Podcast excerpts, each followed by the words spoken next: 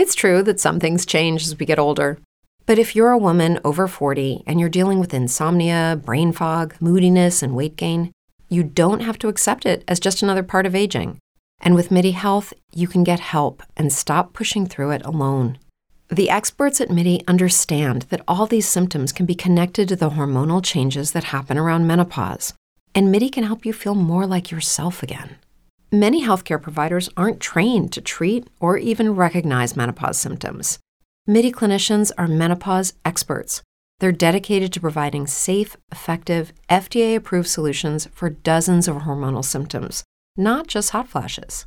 Most importantly, they're covered by insurance. 91% of MIDI patients get relief from symptoms within just two months. You deserve to feel great. Book your virtual visit today at joinmidi.com. That's joinmidi.com. Every day, we rise, challenging ourselves to work for what we believe in. At U.S. Border Patrol, protecting our borders is more than a job, it's a calling. Agents answer the call, working together to keep our country and communities safe. If you're ready for a new mission, join U.S. Border Patrol and go beyond. Learn more at cbp.gov/careers. La puntata di oggi inizia in maniera speciale. Ci prendiamo pochi secondi per dare il benvenuto al nuovo membro della famiglia Podcast. Ciao Nicolò, benvenuto fra noi. Ciao Nicolò. E ora sigla.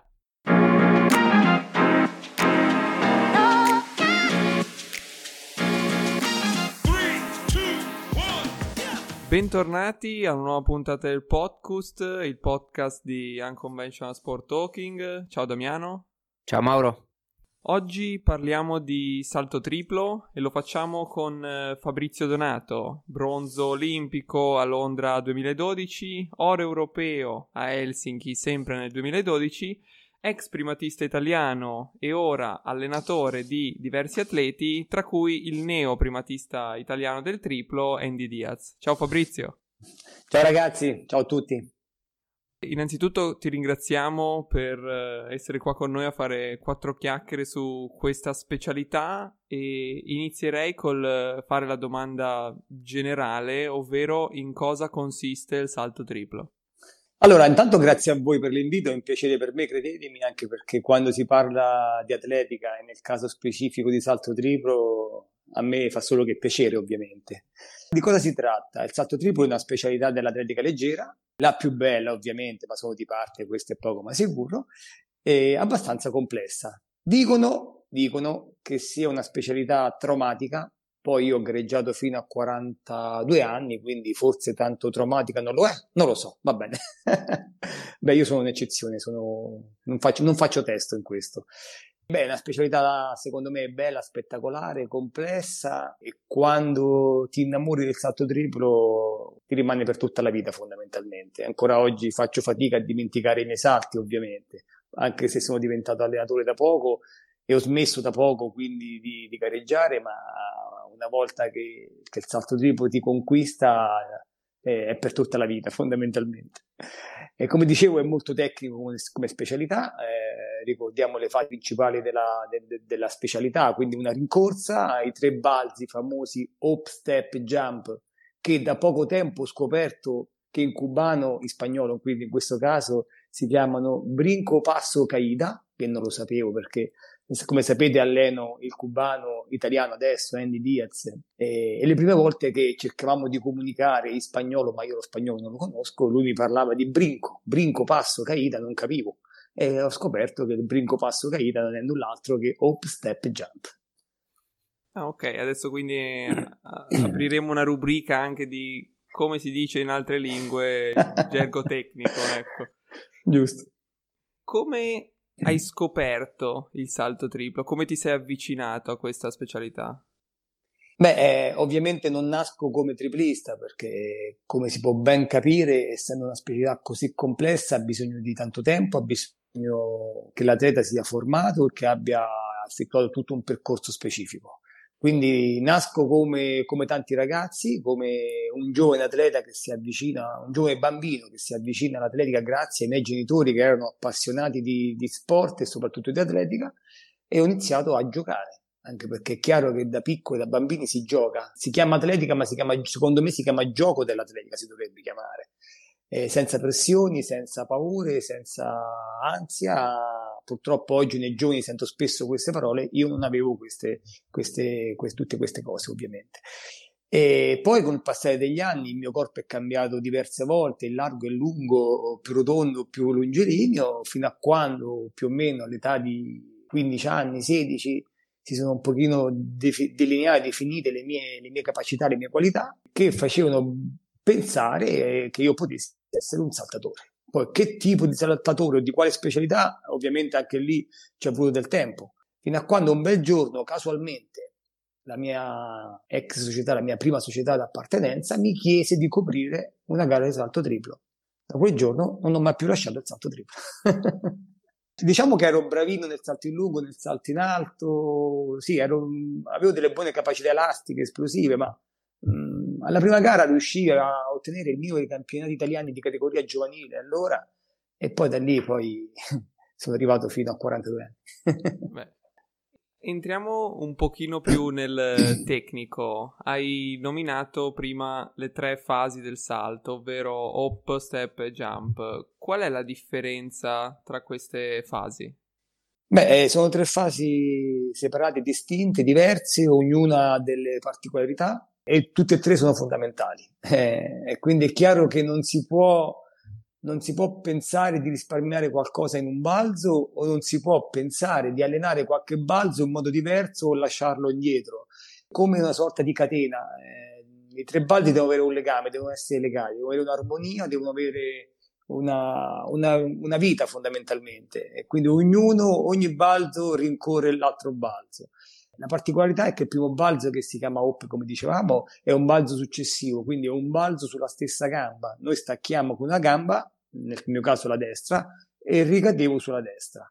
Giusto per dire qualche numero, eh, per far capire quanto è difficile il salto, ho questo balzo, che fondamentalmente è quello più, sì, penso più difficile, semplicemente perché si arriva con, una, con un'altissima velocità è il primo balzo che deve sostenere il maggior carico, tant'è vero che l'abbiamo testato con pedali di forza ovviamente, addirittura il corpo umano deve sostenere tra gli 800 e i 1000 kg nel momento dell'impatto a terra del primo balzo. Quindi capite benissimo il corpo quanto deve essere forte, compatto, solido per sostenere ovviamente tali forze. Poi è chiaro che sono attimi, momenti velocissimi, perché poi c'è la tecnica per fortuna che ci aiuta e quell'impatto non è nient'altro che un passaggio, un piccolo passaggio dove poi gli arti liberi alleggeriscono il corpo e noi usciamo veloci, quindi veloci da, da, da, dall'impatto. E quindi l'op sicuramente è il balzo più pericoloso e più difficile secondo me. E per poi passare sullo step. Lo step è un balzo alternato dove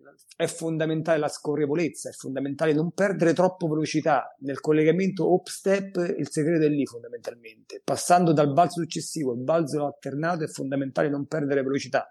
Il nostro segreto non è quello di arrivare più lontano possibile con i due balzi, ma arrivare abbastanza lontani con più velocità residua possibile per sfruttare al meglio il jump. Il jump è l'ultimo balzo, quindi un salto fondamentalmente dove eh, alla fine del, del, balzo c'è la, la chiusura e bisogna essere bravi in chiusura. È chiaro che la chiusura sembra una cosa banale, ma è il, posto, è il punto dove si perdono più centimetri. Molto spesso abbiamo pensato che il salto fosse fondamentale avere un up step importanti, dominanti, per poi, per poi con il jump cadere in sabbia. No, non è così. Il salto finisce quando, neanche, neanche nel, nell'atterraggio in sabbia, il salto finisce quando si esce dalla sabbia addirittura. Quindi l'idea deve essere quella di, di guardare sempre oltre, di, di, non pensare mai a un qualcosa che, di vicino. Molto spesso i nostri giovani, perlomeno questo è quello che io sento, domani vado in gara e spacco la tavoletta la cavoletta va accarezzata, non va spaccata. Domani vado in gara e spero di chiudere con il jump sul prato eventualmente, oltre la sabbia. Non so se, se mi sono spiegato. Perché dobbiamo guardare sempre oltre. È come dire, per fare un paragone un po' più semplice, è come dire in un 100 metri io devo correre 110 metri, perché l'obiettivo non è il centesimo metro, è il 101, 102, 103, perché altrimenti si rischia di mollare poco prima. E quindi più o meno funziona anche così nel salto. Dobbiamo avere una visione che va oltre i tre balzi.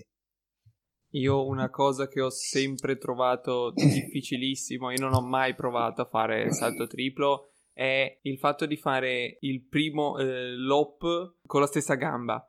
È una mm. cosa che anche provandoci così a caso quando facevo atletica col gruppo sportivo alle medie, una cosa che dicevo coordinativamente difficilissimo. È vero, è vero, è difficile, però ti posso assicurare che una volta che si diventa abbastanza abili, diventa il movimento più naturale possibile, che fondamentalmente il balzo successivo non è null'altro che il proseguimento della corsa con un passo in aria ovviamente, ma non è nient'altro quello. Quindi una volta che si diventa abbastanza abili, non è difficile, credimi. Poi faremo, eventualmente più avanti faremo un corso accelerato. Ti invito qui da noi in Fiammeggiale, vieni qualche giorno qui con me, qui con noi e ti butto in mezzo ai ragazzi e proviamo a fare qualcosa. Imparo per osmosi direttamente. Sì, ecco. sì, sì, sì, bravo. Adesso passo la parola a Damiano che ti farà qualche altra domanda. Allora, visto che siamo in tema balzi, hop, step, jump, eh, e visto che sei passato, hai detto di essere passato da poco a essere allenatore, qual è la cosa che trovi più complicata da trasmettere o far capire o allenare? Bella domanda. Allora, sì, è vero, è da poco fondamentalmente che sono un allenatore, questo, questo è vero, anche se vi posso assicurare che poco, ma ho fatto un'esperienza già enorme, mi sento questo. Nei pochi anni da allenatore mi sento un'esperienza già importante, perché vuoi non vuoi la vita, ho avuto la fortuna prima di fare esperienza su di me, ovviamente per tanti anni, e quando si fa esperienza da grandi è diverso che fare esperienza da, da giovani. Perché l'esperienza dei giovani si dimentica, l'esperienza dei grandi, da grande ti rimane invece abbastanza, abbastanza fissata nel, nel dentro. Eh, non è facile, Credimi, pensavo fosse più facile trasmettere, modificare, cambiare ai ragazzi. Adesso io non so se questa generazione di oggi è particolare, io ne ho viste diverse di generazioni di saltatori come potete immaginare.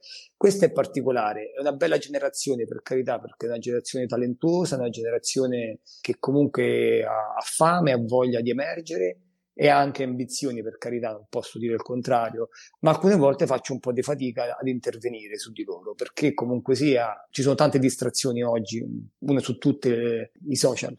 I social nel nostro mondo fanno dei danni enormi, perché poi, come si dice spesso, l'erba del vicino è sempre più verde. Quindi oggi, ma non è il mio caso, ma questo in generale perché parlando anche con i miei colleghi, no? molto spesso i ragazzi, una, un tecnico lavora su dei particolari, poi un ragazzo guarda un video su Instagram e viene deviato dal, dal, video su Instagram. È una cosa assurda, impensabile. Però è così, funziona anche così, funziona. E quindi si fa fatica un pochino poi ad intervenire. Eh, io faccio un po' di fatica, l'ho fatta anch'io, la faccio anch'io, non ve lo nascondo, ma è giusto che sia così, perché oggi i ragazzi sono curiosi. Ai miei tempi ero, non è che non, è che non ero curioso, perché ero curioso anch'io, però io sapevo che quella persona che mi allenava era colui che mi doveva guidare e indirizzare verso, verso il meglio per me quindi aveva una fiducia enorme. È più o meno la stessa cosa che mi sta succedendo con Andy, Andy Diaz. Lui ha fiducia di me, andiamo dritti, lui fondamentalmente è un treno, non si ferma davanti a nessuno, sa quello che vuole e si fida ciecamente di me. Con altri invece è un po' diverso, perché forse vengono da un percorso diverso, perché forse vengono da famiglie diverse, da una cultura diversa, adesso io non lo so bene, ma un po', un po' di fatica si fa. Poi è chiaro che il nostro mondo conta nei risultati, quindi una volta che poi arrivano i risultati tutto è più facile, questo è poco ma sicuro.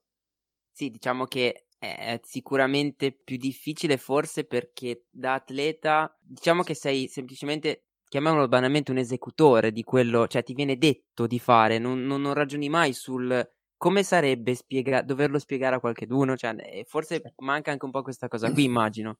Sì, sì, bravo, proprio così, è proprio così. Eh. Sì, perché diciamo che eh, di base un atleta semplicemente fa e cerca di fare al meglio tutto quello che gli viene insegnato. Sicuramente poi quando si passa dalla parte opposta è tutto un altro vivere. E infatti una, una delle tante cose cruciali, soprattutto nel, nel mondo scienze motorie, comunque, certo. è anche quello di saper fare e saper far fare. Cioè, eh, sono tra le cose, sono tra le cose fondamentali e il saper far fare credo sia la più difficile se non lo che sai poi, fare. Che poi più o meno la stessa cosa che è quella di allenare o insegnare.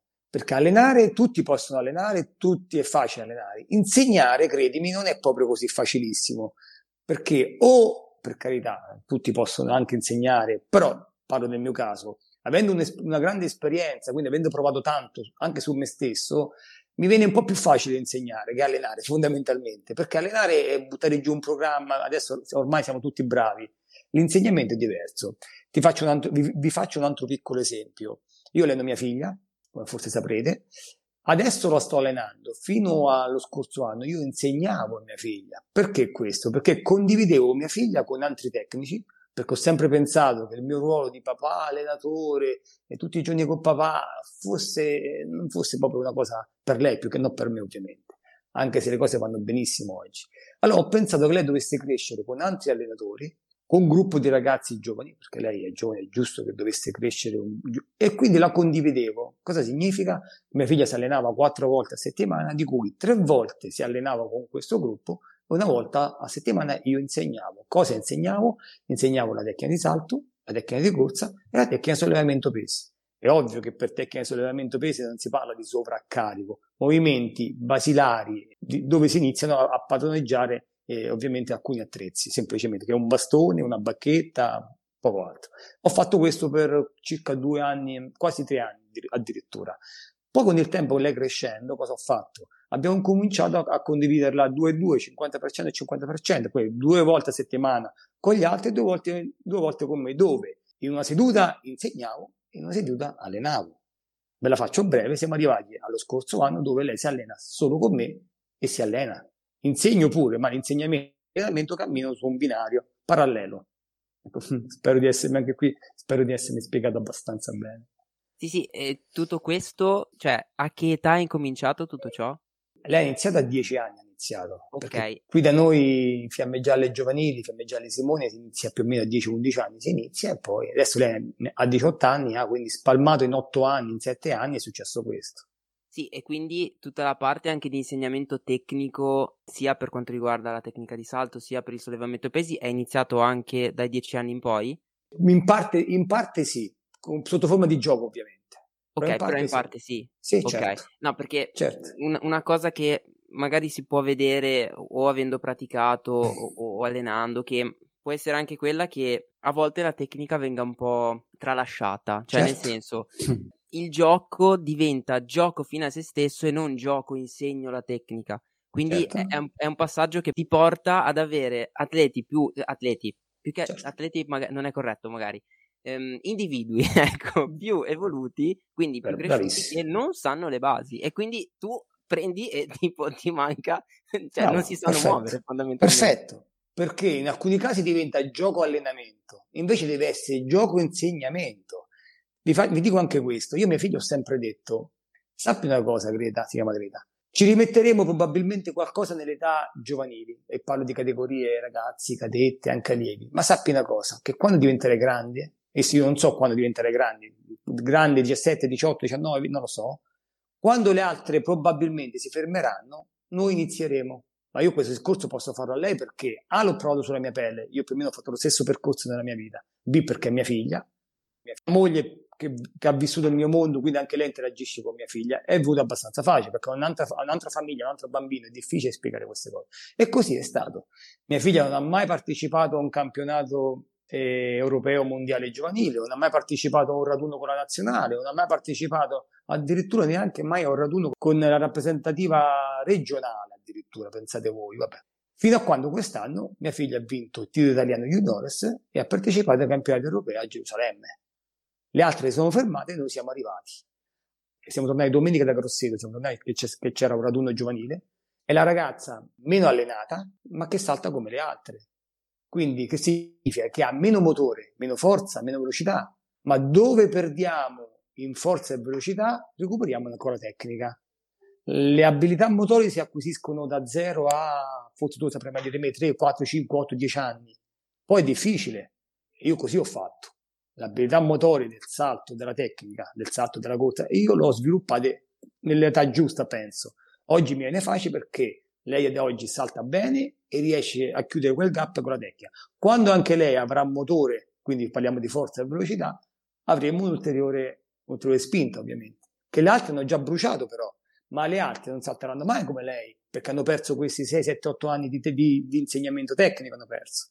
Ok? Diciamo che è sempre un po' la, il classico esempio del spremere un limone, cioè certo. molti purtroppo vengono certo. eh, pressati come, come, limoni veramente. Nel nostro, perché... nel nostro mondo si, si, parla di specializzazione precoce. Poi sì. specializzazione, ma premere il limone rende meglio l'idea, bravo.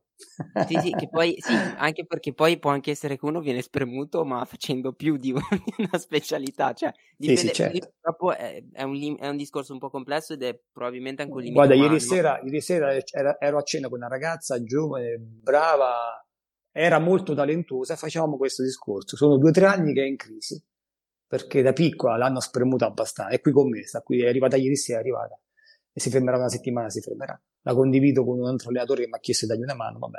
E eravamo a cena con mia figlia, mia moglie, eravamo a cena e parlavamo proprio di questo. E lei, lei diceva Greta, Greta, io sono, sta- sono, uno di quegli esempi che da bambina sono stato spremuta, spremuta, non ho avuto nessuno che mi ha spiegato le cose, perché tutti quanti mi, pom- mi pompavano, tutti quanti mi spingevano, nessuno mi diceva stai attenta. E mi ritrovo oggi, dopo due o tre anni, che non so dove sbattere la testa, perché le mie, le mie misure sono fermate e non riesco più ad andare avanti.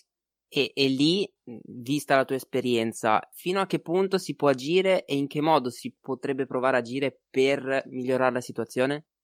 No, penso che si possa agire. Allora, il primo passo è far capire all'atleta quello che lei ieri ha spiegato a mia figlia. Quindi, su questo punto di vista, per esempio, parlando proprio di un caso specifico, lei è già un pezzo avanti, io penso che l'ha capito. Quindi ci vuole qualcuno che te lo spieghi e te lo faccia capire. Io poi ho vinto la mia medaglia a 36 anni, quindi probabilmente la mia crescita era finita da tempo che poi si parla molto di spinta ormonale, rispettare la crescita delle persone. Se io a 36 anni ancora sono riuscito ad esprimermi ad alti livelli e poi a 40 ho vinto la medaglia d'argento ai campioni europei indoor, quindi ancora ho vinto ancora, probabilmente, mo per carità, io mm, probabilmente sono, sono, unico e non succederà mai più, non lo so, non, non, posso neanche essere preso come esempio, ovviamente, perché bisogna vincere a 20 anni, a 25 e 24, ma questo per far capire che seppur c'è stata una crisi, seppur c'è stato un momento dove il ragazzo è stato spremuto, le risorse però il corpo umano, la mente umana ne ha tante e si può in qualche modo uscirne con ovviamente eh, la giusta guida, è ovvio. Sì, è, è rimane, cioè, torniamo al punto che ci vuole comunque una guida idonea. Una guida idonea. Non una, una certo. persona che comunque magari non lo so, per... vuoi il classico, l'esempio classico che mi può venire in mente è la persona frustrata che non è riuscita a fare qualcosa certo. e quindi impone sugli altri. Ma il problema più grande sono gli allenatori, non sono i ragazzi, perché i ragazzi, ammesso non concesso che abbiano un trauma, va bene, ma da, ah, questa cosa la, la spiegate ai tecnici. Invece il tecnico che allena un giovane più o meno talentuoso, che lo spreme e ottiene risultati, si convince che il tecnico è bravo e che il ragazzo ha problemi di testa. Oggi tutti i tecnici dicono questo ragazzo non corre, non salta perché ha problemi di testa. E io dico, no, problemi di testa ce l'ha il tecnico, non ce l'ha il ragazzo. Che, che è una differenza non da poco, effettivamente. non da poco. No, per me questa cosa, credetemi, quando sento dire, eh, ma questo ha problemi di testa, ecco è un altro, dico. Sembra quasi una moda.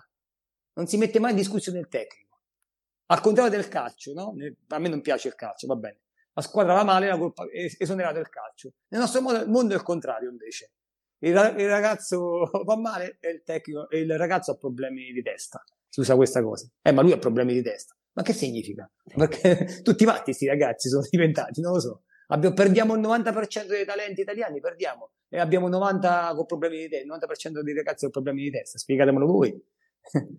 Sì, qualche domanda bisognerebbe farsela. Cioè, oltre, ma boh, forse può anche dipendere dal fatto che, non lo so, effettivamente si tende a spremere, non, non lo so, oppure si tende ad avere una, una, mentalità come a dire tutto quello che tocco è oro e non ci si mette mai in discussione. Forse è proprio un problema caratteriale, non, non lo so.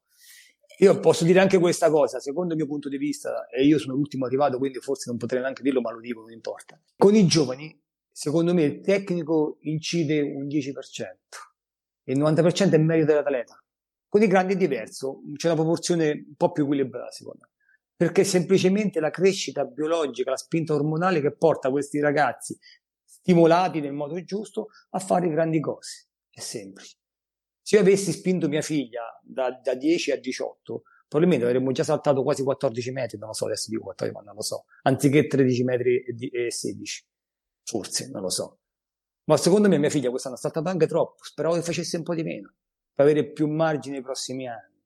Mia figlia, fino alla settimana prima dei campioni italiani, era l'unica atleta italiana sicura al mondo, non lo so, che saltava con una rincorsa corta. La specializzazione precoce passa anche in questo. Se tu, ragazzo di 15-16 anni, lo fai saltare con 20 passi come saltavo io, come puoi progredire? Cosa fai? Cosa ti puoi inventare? Poi la pedana è corta, più lunga di quella non ci sono, non è che puoi continuare a allungare in corsa.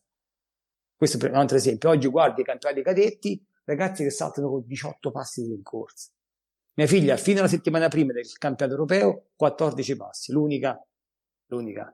A mia figlia ho detto, oggi ci giochiamo un jolly, allunghiamo la rincorsa di due passi, tu ritmicamente sei brava e vedrai, questo è il primo jolly che mettiamo in campo. E ne ho tanti di jolly in tasca, perché da qui a 10 anni mi giocherò piano piano tutti i miei finisci, tutti i miei jolly.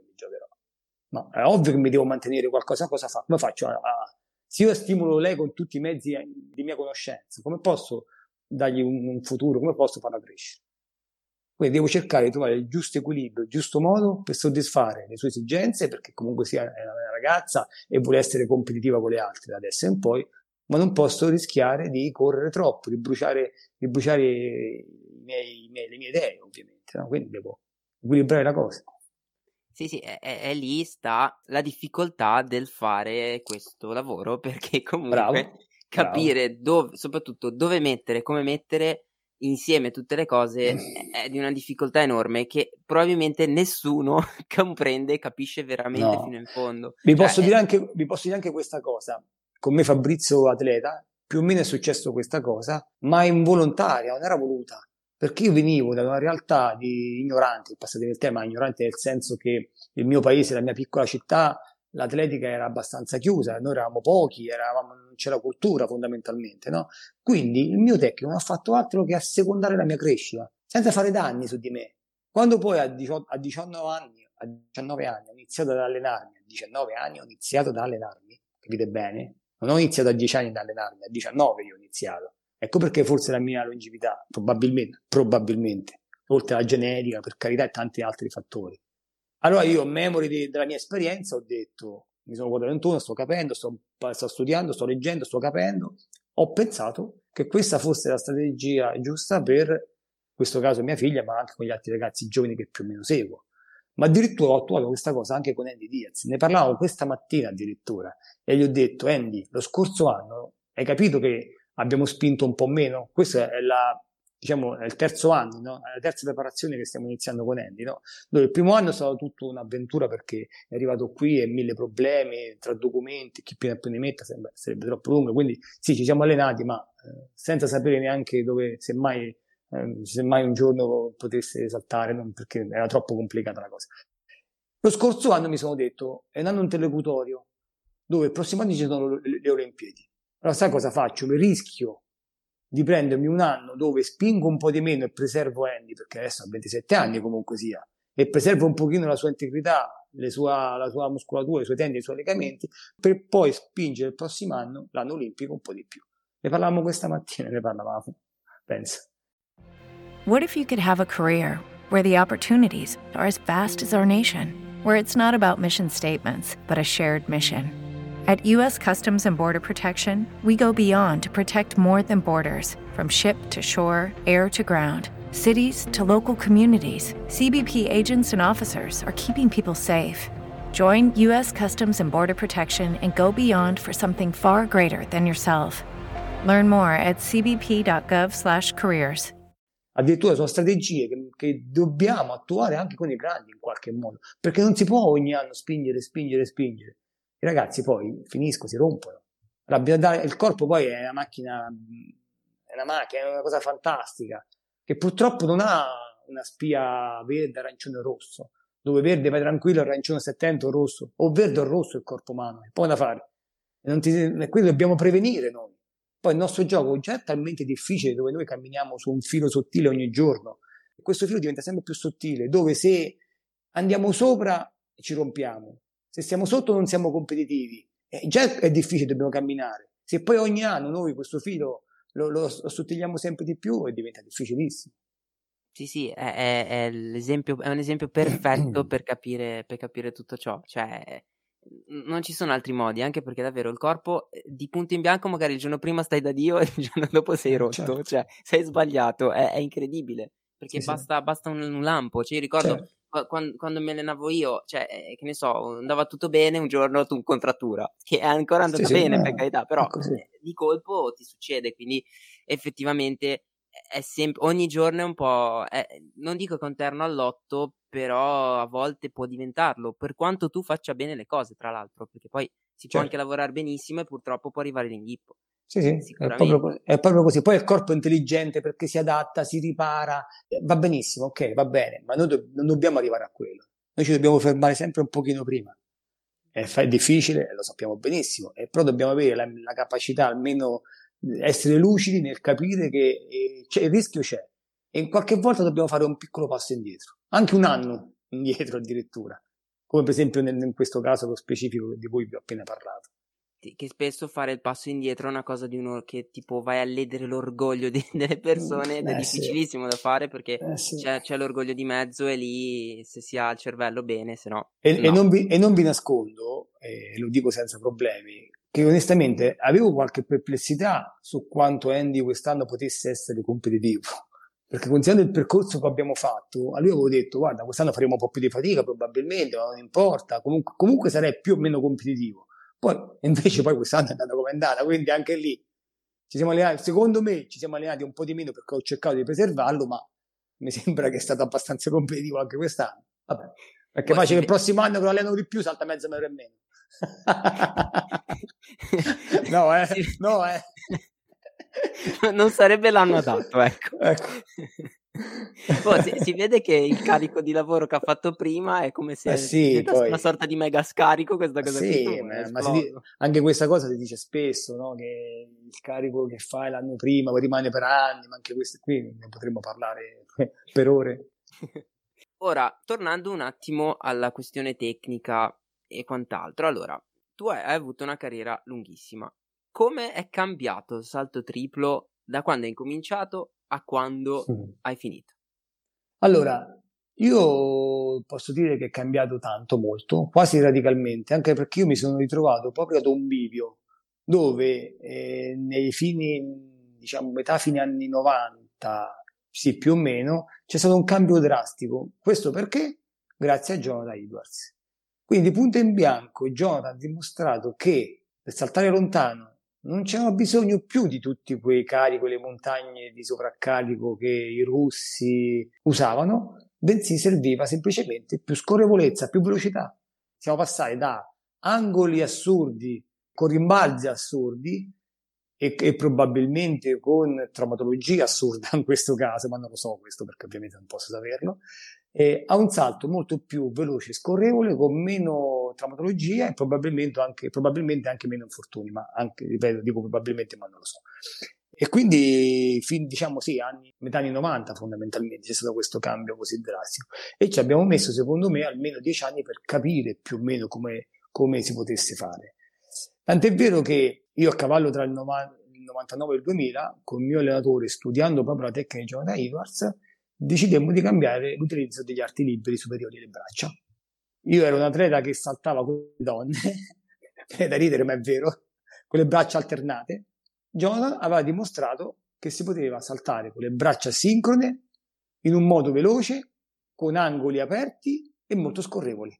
Quando noi invece allenavamo un salto che era, anche se la mia caratteristica era un po' più da rimbalzista rispetto a Jonathan, però comunque sia noi allenavamo un rimbalzo accentuato, e per allenare il rimbalzo accentuato occorreva molta forza, con angoli più chiusi, perché poi più si rimbalza più si è in alto, più si grava sul quadricipite, quindi più il quadricipite deve essere forte, e quindi carichi più, più importanti, eccetera, eccetera.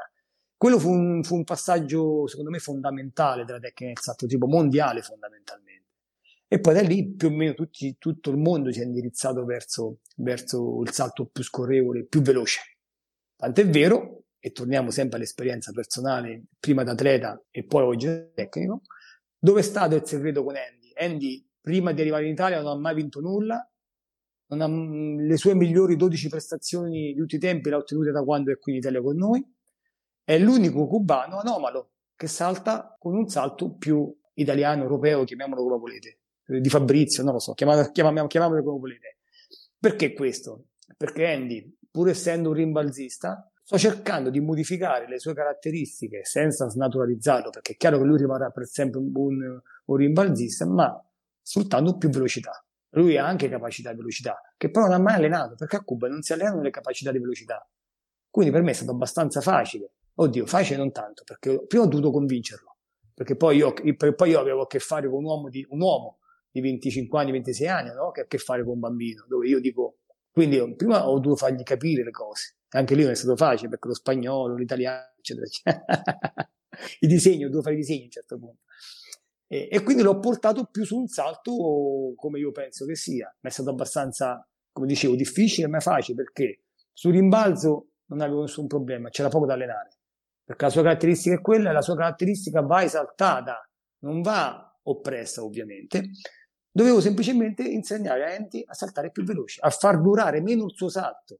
Quindi rimbalzista da velocista, con tempi di contatto più veloci, sfruttando la velocità, la sua velocità. Quindi una rincorsa leggermente più lunga, più ritmata, meno balzata, con tempi di contatto più veloci.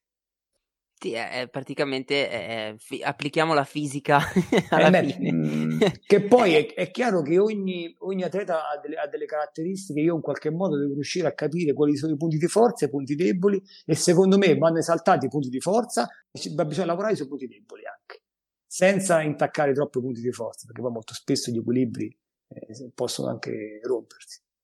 Sì, sì, comunque sicuramente lavorare sul punto debole poi rende, cioè se vogliamo alla fine ti rende anche il punto forte ancora più forte. Perché che poi semplicemente il punto debole non è una capacità che, che l'atleta non ha, è bensì una strategia. Nel caso di Andy si chiama velocità. E quindi bisogna allenare la velocità e fargli capire che deve stare a terra il meno tempo possibile e sfruttare, le sue, le, e sfruttare il suo rimbalzo, ma sfruttare il suo rimbalzo con tempi di contatto più corti. Oddio, sembra facile a dirsi, ma a farsi è difficilissimo perché altrimenti io facevo 19, ma neanche 18, proprio se avessi capito. Però è chiaro che bisogna, bisogna, bisogna in qualche modo attuare delle strategie in base a chi si ha davanti. Non tutti gli atleti sono uguali, ovviamente. Daniele Greco era un velocista puro, ha un salto veloce, non era un rimbalzista. E, pote, con Roberto Pericoli e con Raimondo Orsini eh, potevamo, si poteva inventare quello che voleva. Daniele è un rimbalzista, non l'è mai diventato. La sua forza era la velocità e bisognava saltare la velocità. Poi si lavorava anche sul rimbalzo, sul balzo, è ovvio, ma non era, la sua, non era nelle sue capacità. Sì, sì, si adatta praticamente tutto alla persona che si ha davanti. Il salto va cucito addosso come fa un sarto. sì, è un, è un po' l'adagio che non è, cioè bisogna adattare la tecnica alla persona e non è la persona che si adatta alla tecnica. Bravo, perché perfetto. la tecnica è fredda, su un libro e quella lì è bellissima, però poi se uno che non è in grado di farla faccio dei danni. Bravo. sì, sì, perfetto, bravo. Perfetto. E invece andando più, ancora più nello specifico, abbiamo parlato quindi di tutta questa forza, questi chili che ci sono sul corpo. Come viene preparato l'atleta e allenato per poter resistere a, questi, a questa forza? Ah, bella domanda anche questa.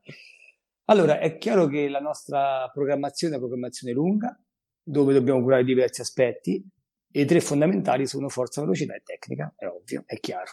Quindi è un percorso che dura circa sei mesi, 5-6 mesi, poi dipende se si fa la stagione indoor o non, ma io sono sempre per la stagione indoor, comunque sia, anche perché mh, a lungo andare troppi mesi di allenamento sono duri da sopportare, poi l'atleta ad un certo punto inizia a scalpitare, vuole gareggiare, c'è poco da fare, perché poi quando si ha il fuoco dentro eh, l'unico modo è competere con gli altri e mettersi quindi in, anche in discussione, perché poi quando si entra in Petanà ci si mette in discussione, sia io che, che loro. Quindi, eh, e quindi c'è una preparazione dietro mirata, difficile, e studiata, o perlomeno io provo, ma io quello che scrivo e quello che butto giù, vi posso assicurare che, vabbè, intanto so se funzionerà dopo mesi e mesi, e quindi anche quello è una scommessa interna all'otto, perché io ho le mie idee, io, io utilizzo i miei mezzi di allenamento, so più o meno quelli che devo applicare sui ragazzi, ma poi non è così scontato che questi mezzi di allenamento possano portare a un miglioramento. Con gli imprevisti poi degli infortuni, perché poi la cosa più difficile è gestire le problematiche, perché vuoi non vuoi, noi spremiamo il nostro corpo e puntualmente da qualche parte qualche infortunio si presenta. E lì arriva il difficile, perché ehm, l'allenamento, gestire l'allenamento è abbastanza facile, e il difficile è gestire invece il periodo dell'infortunio, sia mentalmente che fisicamente, perché poi molto spesso l'atleta accusa l'infortunio mentalmente, quindi tu devi essere bravo a, a tenerlo sempre con rumore alto, nonostante ci siano le, le problematiche. Vi posso anche dire che mi capita quasi ogni settimana che io eh, settimanalmente scrivo il programma. Prima lo devo scrivere a, a, penna e poi sul PC, perché altrimenti non riesco a scriverlo, perché forse sono antico, non lo so. Sono rimasto nell'era della penna probabilmente, ma non riesco a concentrarmi davanti al computer, mi concentro con la penna in mano, pensate voi. Va bene, questa è deformazione professionale probabilmente e puntualmente arrivo in campo ogni giorno e in base a come vedo gli atleti, a quello che loro mi, mi trasmettono con uno sguardo, con un sorriso, eh, con il loro linguaggio, io puntualmente modifico giornalmente il programma. Perché ho a che fare, ripeto, sempre con persone, con uomini, con donne, che hanno un cuore, che hanno un corpo, che hanno un'anima e possono essere più stanchi, meno stanchi, possono aver dormito bene, male, possono aver litigato con la fidanzata, con la moglie, con il marito, con la mamma, col papà e io devo car- carpire anche questi segnali perché altrimenti rischierei di metterli in difficoltà con l'allenamento e difficoltà si chiama infortunio. Quindi è vero c'è tutto un lavoro difficile, preparare un atleta, giustamente dici carichi, va bene, ok, ma fondamentalmente la cosa più difficile, la cosa più difficile non è tanto eh, parlare di carichi o di, di mezzi di allenamento, è tutto il contorno che è più difficile, perché buttare giù un programma è facile, è facile, sappiamo benissimo come allenare la forza, la velocità, la tecnica, lo sappiamo bene, è applicarla nel modo giusto sull'atleta che mi viene, che è difficile, perché ci vuole, ci vuole quasi uno scienziato in genio, non so che ci vuole. Ora, un'altra domanda classica che facciamo, perché comunque ci sta alla fin fine. Quali sono secondo te le caratteristiche ideali che dovrebbe avere un triplista?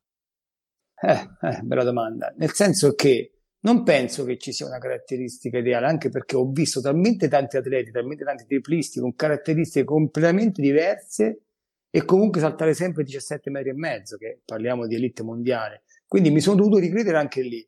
Da che pensavo che l'atleta un tripista dovesse essere forte, abbastanza alto, con masse muscolari importanti e velocità e rimbalzi velocità importanti per essere un triplista completo, e con il tempo ho cambiato idea, nel senso che ho visto triplisti lenti ma saltare lontano, magri ma saltare lontano, forti e saltare lontano, quindi fondamentalmente non penso che ci sia un modello unico per definire un, un triplista, contrariamente dalle altre specialità, perché in altre specialità comunque sia più o meno hanno tutte caratteristiche simili, più o meno, poi è ovvio anche lì c'è l'eccezione.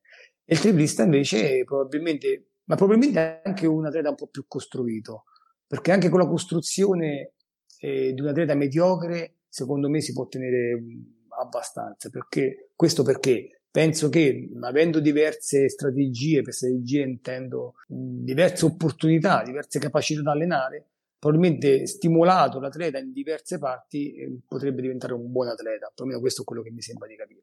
Che poi fondamentalmente vi devo dire anche la verità, è un pochino anche la mia storia.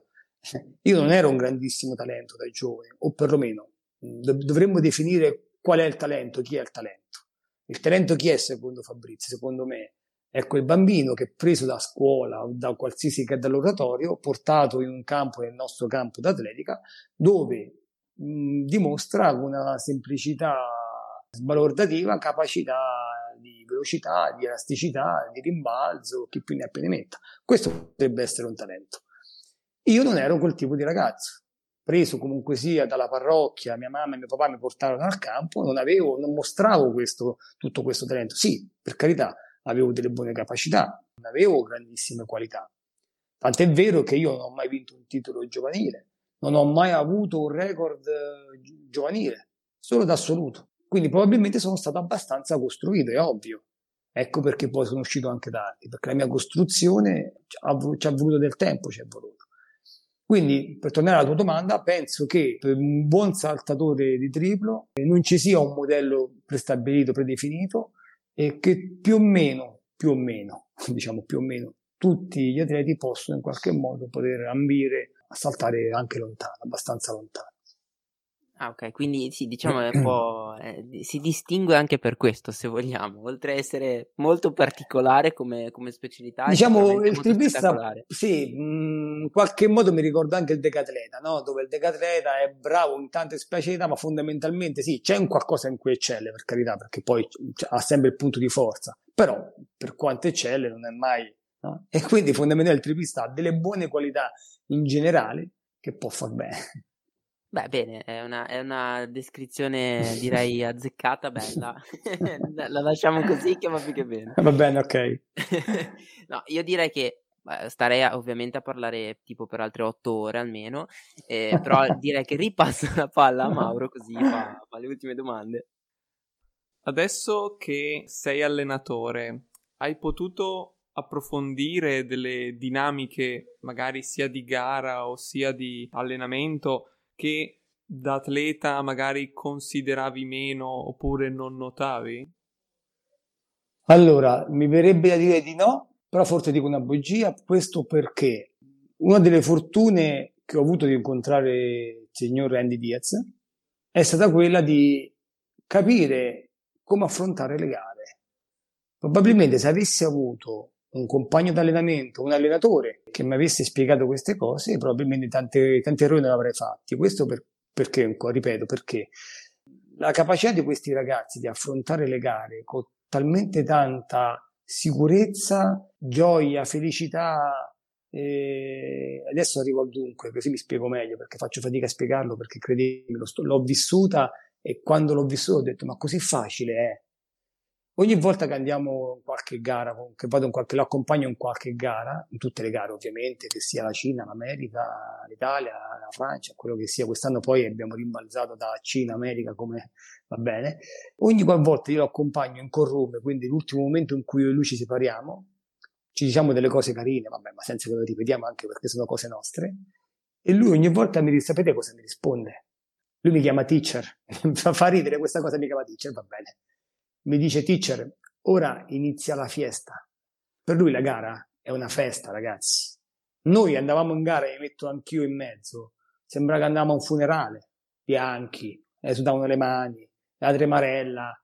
Allora io dico, pensa quanto ero poco intelligente, diciamo così, no? Che provavo quelle sensazioni come se chissà che cosa dovessi fare.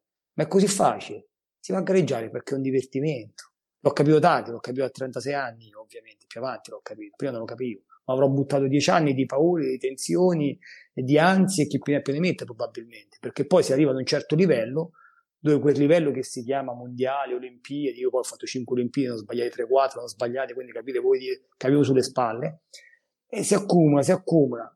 Però non ho mai pensato che la gara potesse essere una festa. È la cosa più facile del mondo da pensare. Capite, capite dov'è la differenza? Andiamo a gareggiare? Sì, perché noi andiamo a gareggiare, andiamo alla festa, andiamo. Cioè, andiamo. Ora inizia la fiesta, lui mi dice. Capite bene, no? Questo è stato un insegnamento per me grandissimo, che mi ha fatto capire veramente tanto. È quello che cerco di, di trasferire anche questo agli altri ragazzi. E poi alcune volte, capite bene, per, perché qualcuno dice, ma per lui è facile, perché lui è forte. Ma lui è forte perché lui vuole essere forte, perché lui è forte, in tutto è forte. Anche le volte che abbia, le pochissime volte che lui ha perso, l'atteggiamento è stato sempre lo stesso, eppure ha perso, perché non è che si può vincere sempre, è ovvio. Ed è pur vero che i problemi della vita debbono essere altri, non debbono essere che l'atletico gareggiare, e oggi la vita ci, ci, fa vedere tutto di più, la televisione, i social, chi più ne permetta, sono altri. Quindi trasmettiamo ai nostri ragazzi questa, questa idea. Lo sport, l'atletica è bello perché è un gioco, perché ci si diverte. Non è un momento brutto, buio un periodo della vita, per carità deve essere vista così. Questo è l'insegnamento più grande che, che questo, da allenatore ho capito, che lui mi ha fatto capire e che questa breve esperienza mi ha fatto capire. Anche lui ti sta insegnando. Ecco. Certo, è vero. Parlavo di fortuna perché lui forse è stato fortunato a incontrare me, ma io sono stato fortunato a incontrare lui, non mi vergogno a dirlo. Perché poi è così, nella vita poi. È come, come, come non vergognarsi di dire di aver incontrato la donna ideale. Io sono stato strafortunato ad aver incontrato mia moglie Solo lei non poteva stare a fianco, credete. Sono vent'anni che stiamo insieme, quindi 23 anni. quindi immaginate, se non avesse avuto lei, la storia di Diaz non sarebbe mai iniziata. Perché vogliono spiegare a una moglie che porta a casa un uomo di 25 anni di coloro che è scappato dal suo paese e che io non conosco. Chi lo avrebbe fatto? Pochissime, pochissime. Quando ho parlato con mia moglie, ho detto questo ragazzo mi ha chiesto aiuto, la situazione è questa, cosa vogliamo fare? Sapete cosa mi ha risposto mia moglie? L'ho detta, poche, l'ho detta poche volte questa cosa, questa cosa. Mia moglie viene dalla generazione, dalla famiglia, diciamo, Rieti-Milardi, conoscete la, storia Milardi, più o meno, la, di Rieti. Praticamente il professor Milardi, che è uno storico professore di educazione fisica che gestiva la studentesca Cassa Risparmio Rieti, eh, era un po' come una famiglia lì. E poi tutti i ragazzi che si avvicinavano al campo di Rieti, questo professore cosa faceva? E coloro che abitavano nella periferia li portava a casa sua. Quindi pur di fargli fare atletica, questo professore li, li, li accoglieva a casa sua. Mia moglie mi ha risposto così. Il professor Milardi, che non c'è più purtroppo adesso, con me ha fatto così Fabrizio, mi ha portato a casa sua e ha, in qualche modo mi ha aiutato, mi ha cresciuto. Portalo a casa nostra. Così abbiamo iniziato, pensate voi. Cosa insegna lo sport in questo caso? Perché questi sono insegnamenti del sport, che poi noi molto spesso parliamo di valori, parliamo di etica, di morale, parliamo, va bene, siamo bravi a, a usare queste parole. Poi nei fatti, quando però stringiamo, alcune volte facciamo fatica, ma compreso me per carità. però in questo caso è andata così se non avessi fatto questo sport, se non avessi avuto questo, questa vita in questo modo, probabilmente tante cose non avrei capite e tante cose non, non avrei fatte, comprese quelle con lui ovviamente. Dipende tanto anche dal background culturale, questo è un esempio proprio certo. vero di, di, di, vita quotidiana. Ecco, sì. Io dico sempre che la nostra prima vittoria non è stata quella di vincere per due volte la Diamond League e, e, sapete benissimo quanto è difficile vincere il nostro sport e pensate quanto è difficile rivincere. Questa cosa si dice spesso, il nostro sport è così. Vincere è difficile, rivincere è difficile. Non è quella la mia più grande soddisfazione, credo. La mia più grande soddisfazione è quella di aver, lo dico, non importa, aver salvato la vita di una persona in questo caso, perché io mi sento così.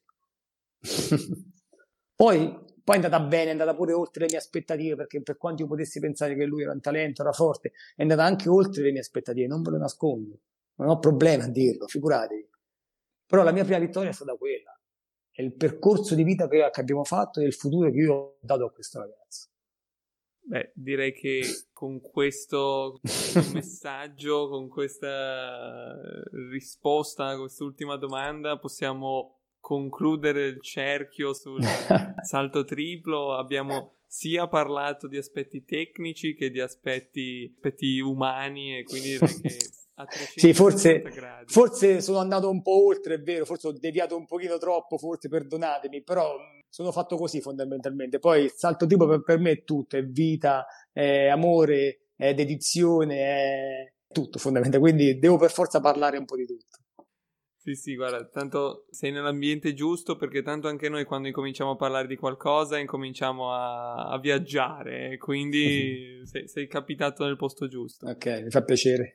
e un'ultima cosa, se qualcuno dovesse seguire magari il lavoro che fai con Andy e con gli altri ragazzi calleni, c'è un posto, non so, magari su, sui social oppure un altro posto dove possono guardare? Ah, beh, certo. Eh, eh, allora, mm, non vi nascondo che pur essendo una generazione diversa a quella di oggi, avendo quindi due figli una figlia abbastanza grande, ho dovuto per forza di cose adeguarmi a questo nuovo mondo dei social, eh, anche se all'inizio ho fatto un po' di fatica. Però non vi nascondo che ultimamente mi diverto e mi viene anche abbastanza facile, quindi ho i miei canali social, quindi la mia pagina personale Fabrizio Donato, oppure ho anche la pagina del mio piccolo team, l'ho chiamata Team D, l'ho chiamata, eh, TD come Donato ovviamente, dove mi diverto a pubblicare i nostri allenamenti. Non ho, non... Qualcuno mi dice, ma fai, fai, vedere troppo, ma non ho nulla da nascondere. Cosa faccio vedere? Io quello che voglio far vedere è quanto ci divertiamo e quanto, quanto è bello lo sport e l'atletica, poi ho segni fondamentalmente, quindi, quindi sì, canali social, eh, Instagram, Facebook, eh, anche TikTok, ma poco perché poi richiede troppo tempo, eh, non ho molto tempo. Poi ho la mia social media manager, che è mia figlia, che quest'anno fa il quinto, quindi si deve dedicare più alla scuola e non, non può aiutarmi. e, e, quindi ti devi adattare per forza tu questo ruolo. Bravo, bravo. ottimo, ottimo. E allora indichiamo anche dove può essere trovata questa puntata sulle principali piattaforme di podcast come Spotify, Amazon Music, Apple Podcast e potete eh, seguire anche il podcast tramite le, la, pagina, la nostra pagina di Instagram, ovvero Unconventional Sport Talking. Quindi io direi che per questa puntata è tutto. Ti ringraziamo molto Fabrizio per la chiacchierata, è stato veramente molto interessante, un piacere. Grazie a voi, è stato un piacere per me, anzi, eh, bravi voi perché poi siete dei ragazzi giovani e mi avete messo a mio agio, non ve lo nascondo, quindi per me è stato anche facile eh, parlare con voi e con la speranza di aver mandato qualche messaggio eh, bello, diciamo così. Quello, ti diciamo, è passato subito a noi e quindi direi che non ci vorrà molto che passi anche a, agli ascoltatori. Ecco. Un saluto Damiano. Ciao, ciao a tutti. E ci sentiamo alla prossima. Ciao ragazzi, ciao a tutti.